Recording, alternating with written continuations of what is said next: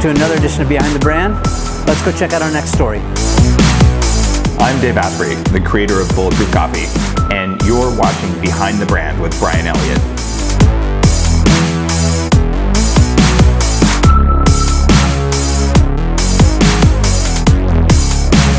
Bam. Hi, I'm Bryan Elliott. Welcome to another edition of Behind the Brand. Today I'm here with Dave Asprey in his brand new Bulletproof Coffee Shop here in downtown LA. Dave, welcome to the show. Bryan, I'm happy to be here. I usually ask my guests, how'd you get this job? I got this job by accident. I was working as a vice president at a big internet security company, and I decided to write a blog based on more than 10 years of experience that I had uh, on upgrading my biology. I used to weigh 300 pounds, and my brain wasn't working very well, even though I was becoming very successful in my career. I, I bought disability insurance because I'm like, I, I don't know if I can bring it all day, every day, the way I think I should. And I realized one day I, I, actually figured this out. I solved the problem. I've lost 100 pounds of fat, and I've got the, the physique that I wanted, but more importantly, I have the brain that I wanted, and it's radically better than it ever has been. So I wrote a blog for myself 20 years ago. If only I'd known all this stuff, it would have saved me hundreds of thousands of dollars that I spent on making this happen, and it would have just made life a lot easier for me in all kinds of ways, less suffering. So I wrote a blog for myself and figured if five people who are like me, you know, overweight and struggling, if they could just read it, would, it would be such an act of service. And that's how Bulletproof was started. Well, that's where it is now. I guess I'm curious. I just want to understand because you know a lot of people who watch this show, they are just getting started, or they're thinking about you know, well, is blogging dead, or should you know, which social media platform should I put my content? Uh, and I want to give people some perspective. So, like, how long did it take you to sort of get traction? And like, what does that mean when you first started writing? Like, was there 10 people that showed up? Was it 100, 1,000? Here's the trick. When you start blogging, it might take a very long time. So for the first year, I was getting really bad analytics that overstated the number of readers of my blog by 10 times. So I was really inspired to keep blogging every day. That's the God's honest truth. Believing for the first at least six months I, that I was getting 10 times more visitors than I was really getting. Yeah, what's that number though? Oh, geez. Was it 100? Was it 1,000? Was Five it 10, years. It, it, would have been in the hundreds. Okay. Right? And it depends. If you're like one of the, the I'm going to get rich quick, I want to work as little as possible and live on an island and sort of just like, like scalp the internet numbers kind of things, that's a different business than, than Bulletproof. Uh, that, that's not what it's about. So it, from that perspective, like, oh, 100 people, that's nothing. But where I am, I'm like, look, that's 100 lives that I, I, can change the direction of them by at least a couple percent. Like, like it's really, it's a mission. Yeah. And so for me, I'm like, an audience of 100 people every single day, like, oh my God, like I have so much to give. And that's the point I kind of wanted to underscore because I think people get stuck on the numbers and they're really measuring the wrong kind of success. Even if it's just one person you're talking to, one is still better than zero. It's true, and gratitude is a core part of my practice for performing well and part of the bulletproof perspective. Well, that's gratitude embodied right there. Being grateful for the fact that one person's reading what you have to say is cool, but there's a flip side to this. I did some math the other day, and at the current rate uh, that, especially with Bulletproof Radio, the, the podcast, as well as dwell time on the blog, I've used 127 human lifetimes, full entire waking lifetimes. So either if I'm adding value, great. If not, I'm a mass murderer at this point. Like you can waste people's time. Yeah. So if you're writing a blog, here's what I think about myself, which is what most small blogs are. There's just one question you always want to ask yourself, and it's what's in it for you? Not you, the blogger, but you, the person reading the blog. Yeah, is there value? Yeah, if you're not adding value, like shut the hell up and listen and learn. Like, like tune into Gary Vee or someone. Like, like there's lots of good stuff out there. Yeah. But if you're going to bring stuff, you need to bring really good stuff. And if your definition of bringing really good stuff is go to someone else's blog and copy and paste it, that's not bringing really good stuff. And there's a lot of that going on here, which is why blogging is really tough right now. Good stuff. Uh, let's get into maybe defining biohacking. Sure. Uh, biohacking is the art and science of changing the environment around you and inside you so that you have control of your biology. And, and there's different things you might want to do. You might want to run a marathon. You might want to look good naked. You might want to have limitless energy and focus. Uh, you might want to live to 180, like I'm planning to do. All of those are totally cool. And you may want to just have really big earrings. I have no idea, but it's your body. You can do whatever you want to do with it. But the notion that the way you change isn't by like just wanting to change. It's not about willpower, although you can change your willpower. It's more about how your body responds to unlabeled and unhidden inputs or unhidden how your body responds to unlabeled and hidden inputs from the world around you you can manipulate those easily but just willing yourself to get stronger doesn't work I believe in science. You know, science works. Modern medicine, Eastern, Western, doesn't matter. You know, everyone has a good amount of information, but we don't know it all. It's disheartening and scary because many doctors don't have, they're not taught this, but they haven't learned it. And it's the idea that, that the things you try, drugs are one of the many things, but they're not the only thing. So you look at someone who's having type 2 diabetes, like, well, here, have some drugs.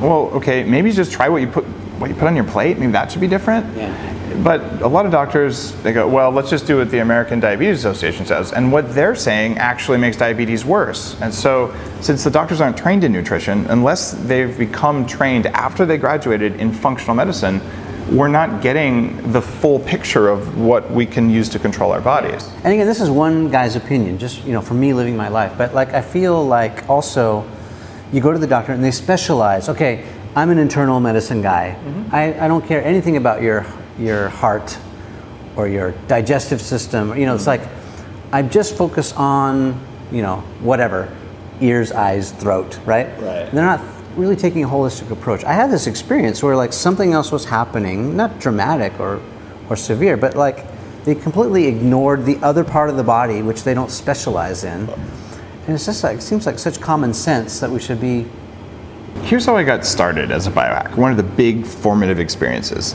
This was almost 20 years ago, and I went to the doctor. I'm like, I'm starting to gain weight again. I've lost you know, 50 of the 100 pounds I, I wanted to lose, uh, but now I'm just super tired. I, I, I can't even remember what I'm doing at work half the time. Like something's wrong, and, and I remember I said I feel like I've been poisoned, and I said, but you know, vitamin C kind of makes me feel better. It's the one thing I found. And he looks at me and goes, "Stop! It could kill you." And I'm like, Really? And what about Linus Pauling? Linus Pauling won two Nobel Prizes, took 90 grams of vitamin C. He didn't know who Linus Pauling was, and I did. And I'm a computer hacker from Silicon Valley. And I looked at him and I said, You're fired. And I walked out of the office and I said, I'm going to have to do this myself. Yeah. That was the wrong response. I just should have found a physician who was more integrative or more functional. And what that did for me, though, is it just made me feel like I had a profound sense of responsibility for my own biology.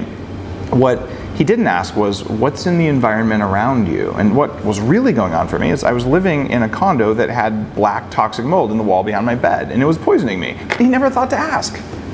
I want to say repeat again because I think what you said is is like if you take nothing else away from this episode is like you are responsible for your own biology. Right?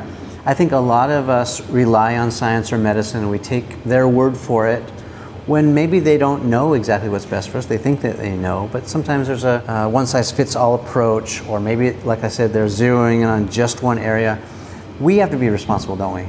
we have to be responsible and, and this we're a system and we interact constantly with the world around us. And a lot of people are like i don't feel very good. It's like okay how are you sleeping? Well what are the things that influence your sleep? One of the big things that influences your sleep is the kind of light you have at night. So if you're staring at a bright screen every night it will for four hours turn off your melatonin. If you don't sleep your testosterone levels are going to go down. And you're not going to have that zest for life that you used to have. And you're going to look crappy in the morning.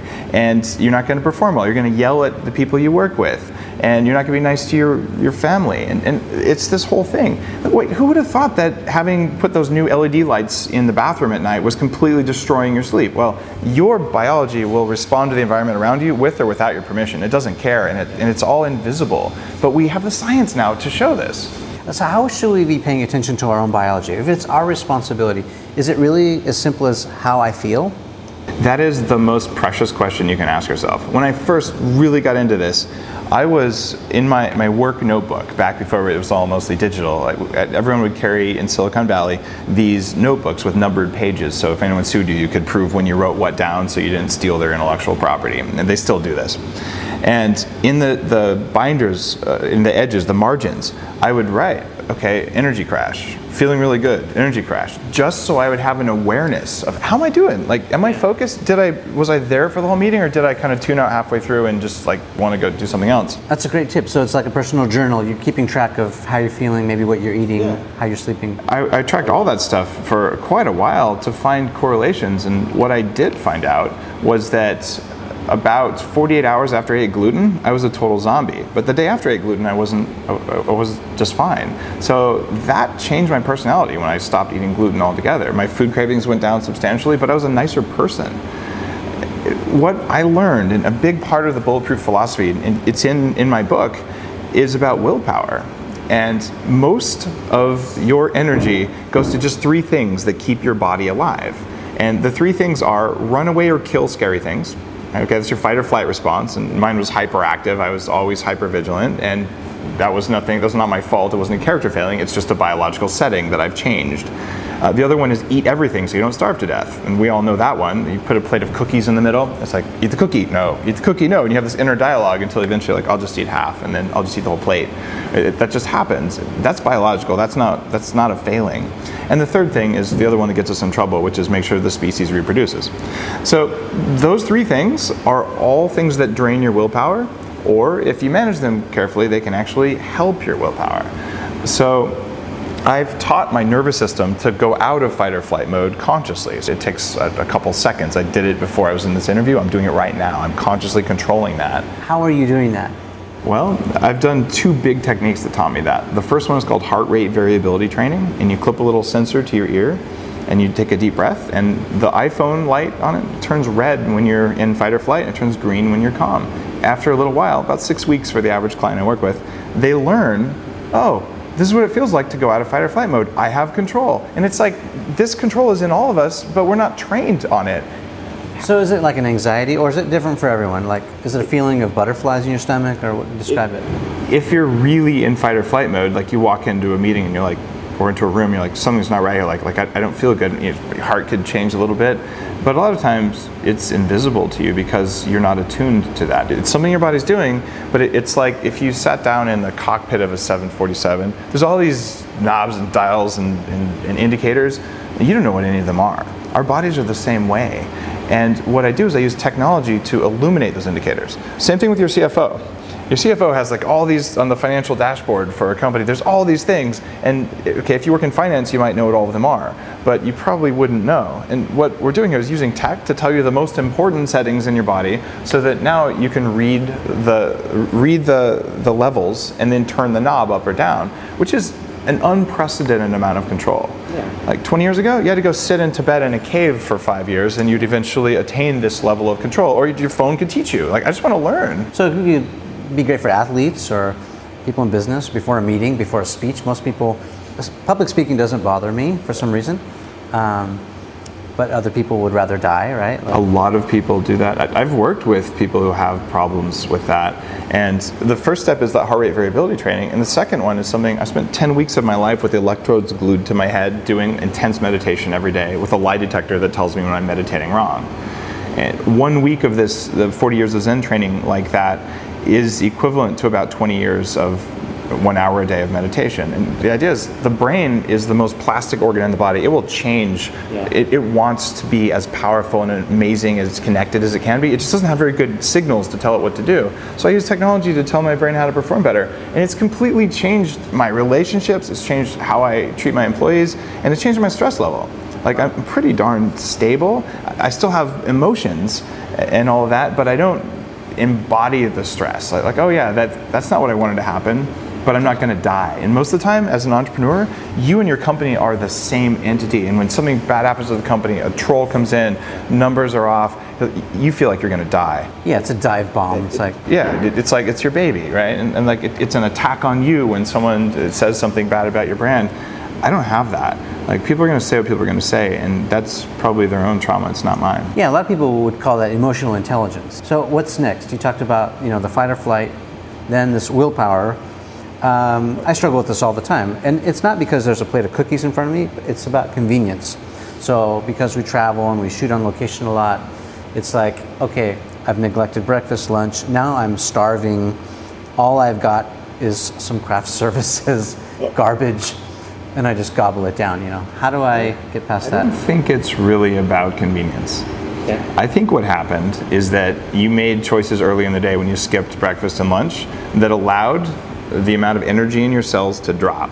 And at a certain point, your willpower ran out. You have X number of decisions you can make per day. Yeah, for sure. You're spot on. Yeah, and, and that's like proven now, finally. It, we always knew there was some kind of willpower thing, but everyone said it was all in our heads. Well, it, it's actually in your cells.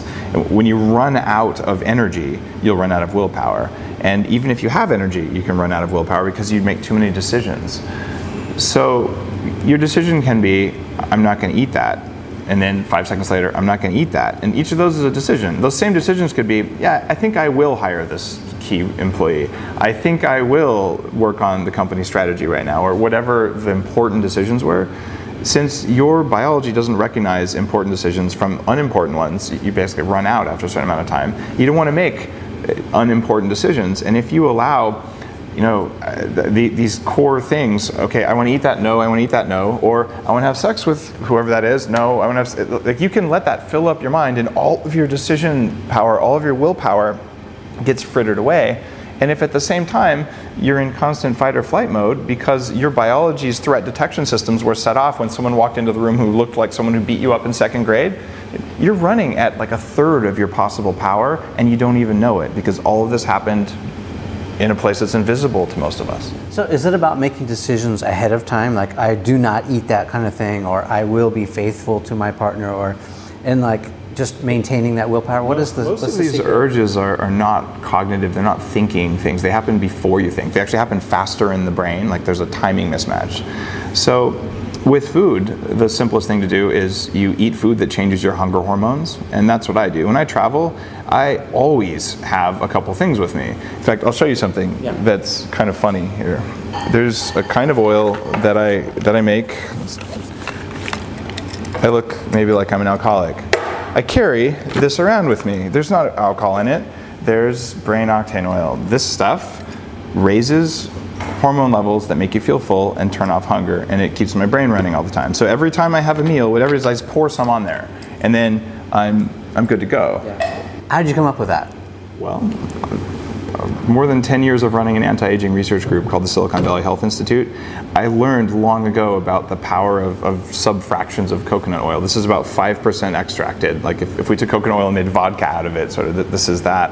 And I started experimenting with coconut oil and I just got more and more pure. And it's, it's core science. And I'm a computer hacker. I look at the system of the body. I'm writing a book about energy in the brain right now because it's so important to manage energy in the brain. We have more inputs right now Yeah, you talk about the brain. You're kind of blowing my mind because I think energy not in my brain. I think energy in my body, right? Uh, and I feel like they're they're different. They don't teach you this in any school. In fact, I had to dig for this information. We have these things called mitochondria in our cells, which are the power plants of our cells. Heard of that? Yep. Okay, cool. Most people have now. And when I started working with mine, like in '97, people were like, "Mito, what's?" And the problem is that there's three parts of your body. We have 10,000 of them per cell. It's in the eyes, in the brain, especially the front of the brain, the more human parts of the brain, and in the heart. So this, these are the parts of the body that consume so much energy, a very disproportionate amount of energy. The rest of the cells have one or 2,000. So you have like five to 10 times more of these energy gobbling cells. I mean, they, they burn fuel, but they make energy. So if there's a brownout in your fuel supply, say your blood sugar's going down and you don't have any fat in the system, your body's like panic mode. And when you go into panic mode, you make bad decisions. You yell at your partner. You decide that you're not going to do something you really ought to do. You just defer. You procrastinate. And the brownout, you're not going to feel it at first. Eventually, you'll crash and be like, "Okay, I'm really tired. I got to eat." And if you wait till then, your performance has been inhibited for two hours before that. You just didn't know it, unless you've got that. How am I doing now? How am I doing now? Like, wait, something's off. And I developed that partly because my brain was poisoned by environmental mold, so I was really sensitive. I had mitochondrial damage. Let's change gears for a second and, and talk about this entrepreneur lifestyle. I mean, mm-hmm. a lot of people watch this show, they're entrepreneurs, they've got their own business, they're in startup mode. Do you think entrepreneurs are born, or is it something that we can learn to adapt to? Most entrepreneurs are born. You probably could with some of the, the neuroscience stuff that I'm working with now, like at the very top levels of human performance. You probably could take someone who's not naturally an entrepreneur and increase their entrepreneurial skill set. but I don't think that's necessarily a good idea. Uh, so why do you think that they're born? Why do you think it's in the DNA? The entrepreneurs, the really successful ones that, that I know and that I've become friends with, uh, they're different. And there's another kind of person that's born. It's an engineer. Uh, they have different brains. And if you do a personality profile test, by the way, everyone we hire at Bulletproof gets a personality profile test called the Kolbe score. I have a classical entrepreneur score, and it means I'm really quick to start things. I need to know enough facts to get things done, and my quote follow through. I, I leave bodies. in, in, in, other words, it's not my job to follow through. I'll, I'll light a fire, and I have people like you're the kindling people. Is it still going? Does it look like a good fire? Okay, let's put some more fuel on that. But for me, it takes extra energy to do the things that are not my instinctual things to do. So I carefully built my life and my team to allow me to do the things that only I can do and things that, that give me the most joy and consume the least energy. I could, I have a degree from Wharton, an MBA. It's a finance school. You know how much I like finance? I don't like finance. It's boring, right? I, it takes energy out of me. So yes, I look at the numbers, but I have people do deep financial analytics of the numbers, and I don't spend four hours a day looking at 3D maps of the numbers because I have analysts who can do that for me. It's different when you're a startup entrepreneur because there's so much fear, and, and we can overcome fear with technology. Like, we can teach you to not feel like you're going to die every time you have to do something. But a lot of people are not cut out from an instinct perspective to be an entrepreneur. And you can measure what you're capable of doing and you can measure what's natural for you to do. You can learn to do things that aren't natural for you, but if you take someone who's naturally an entrepreneur and you enhance their strengths and you support their weaknesses with other people instead of by making them train their weaknesses, you end up with a really powerful entrepreneur. The thing that I would encourage people to think about is if you're feeling like you should be an entrepreneur, but it's not coming naturally to you, get rid of that. It's a bad program uh, that some, somewhere you learn like this is how to be happy this is how you learn to be popular this is how you're going to get free or whatever it is. You got to find something that you absolutely love that just gives you passion. And right now what's missing is uh, the the operators. Okay ideas are almost free. There's so many ideas out there right now there always are. People who can bring an idea to fruition are not easy to find so the COO role to work with crazy entrepreneurs like me is is a very hard role, and there are people who are not entrepreneurs who are awesome at that. So there's no goodness. It doesn't make you a better person to be an entrepreneur versus to be a chief operating officer working with an entrepreneur. Right? It, it, just doesn't. And also, I spent a lot of my life at small companies in Silicon Valley that got acquired by big companies. I've run strategy for two companies with more than a billion dollars in market cap of revenue and all this kind of, of stuff. So you'll spend time in big companies. I also find uh, we had Mark Zuckerberg be very successful in his mid 20s. So there's a lot of times where you see people in their mid 20s saying, I'm going to go be CEO, and it's totally possible. But I'll tell you something the very successful guys like Mark Zuckerberg and Marc Andreessen from the generation before that, the guy who started Netscape, I was writing articles reviewing Netscape 1.0. Uh, I'm about the same age as Marc Andreessen. I didn't, in fact, I'm the first guy to sell anything over the internet. My first article in Entrepreneur Magazine, I was 23 years old, and there's a picture of a 300 pound me wearing a t shirt with a caffeine molecule on it, right? And I didn't go where Marc Andreessen did. He's like a multi-billionaire, right? The difference is that Marc Andreessen was smart enough to ask for help, and he accepted mentorship readily and easily, and I was too stubborn and angry to do that. So he went and he met Jim Clark, a senior executive from Sun Microsystems, and Jim Clark mentored Marc and taught him how to do this. The reason I can do what I do now is I spent 20 years in Silicon Valley, one of the most intense places, learning how to kick ass the way that I do. At the beginning of the interview, you said, How did you grow the brand?